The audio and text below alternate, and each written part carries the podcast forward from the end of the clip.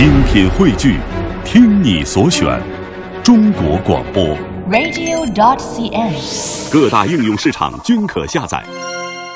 下面的时间，小朋友们又要听到红袋鼠、跳跳蛙和火帽子的故事了。那么这次的故事是发生在他们三个当中的哪一位呢？好，来听故事吧。小公鸡变成了垃圾。小公鸡火帽子啊，最爱在楼梯上跑来跑去了。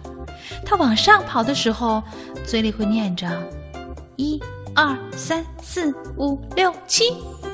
哎，它往下跑的时候啊，嘴里会念着“七六五四三二一”。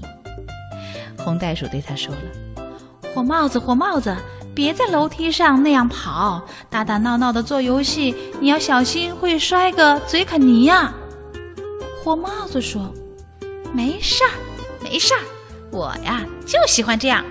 一二三四五六七，七六五四三二一。”跳跳蛙也在旁边劝他：“火帽子，火帽子，不要那样乱跑乱跳的，你要是从楼梯上摔下来，准会脱层皮。”火帽子不以为是，啊，没事儿，没事儿，看我的，一二三四五六七，七六五四三二一。这一天呀，火帽子又在楼梯上跑上跑下，跑来跑去。火帽子可开心了，他就喜欢这样玩儿。可是，突然。扑通一声，他从楼梯上摔下来了。他就像一条鱼，头朝下的滑了下去，哧溜一声，一头啊钻进了装垃圾的塑料桶里了。顶着塑料桶的火帽子滑到了门外，又滑进了正在被大象叔叔吊起的大垃圾箱里。他呀，被当成垃圾装到了车里了。火帽子这下着急了，他大声的喊着：“救命！救救我！救救我！”红袋鼠和跳跳蛙追了出去，向大象叔叔大声喊：“嘿，停停！叔叔，叔叔，快停停！你的车上装了一只小公鸡。”大象叔叔听见了，他大声的回答：“哦，啊，不会的，不会，我车上装的是垃圾。”这时候啊。红袋鼠和跳跳蛙上气不接下气地跑到大象叔叔的跟前儿了。真的，大象叔叔，我们的朋友啊，火帽子，他他就在你的垃圾车里啊！千万不要把我们的小公鸡带走了。大象叔叔看两个小家伙说的那么认真，不由得朝他的垃圾箱里看了看。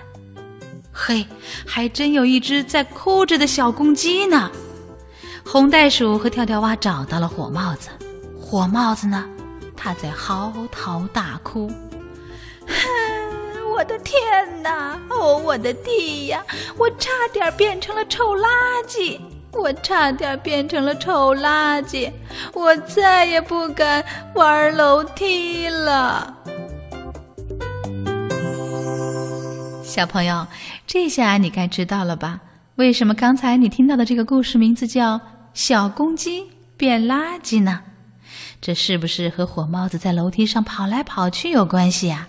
那么，你可不可以告诉我，上下楼梯的时候应该怎么做才安全吗？要不你来听听我的答案，对不对？我觉得呀，在上下楼梯的时候，一不能够追打跑闹。二，不要推挤前面的小朋友。还有，如果楼梯的栏杆的空隙很大，最好呢牵着大人的手，不要从空隙处探头向楼下看。你觉得我说的对吗？好了，孩子们，刚才你听到的故事来自中国少年儿童出版社出版的《红袋鼠自护金牌故事》。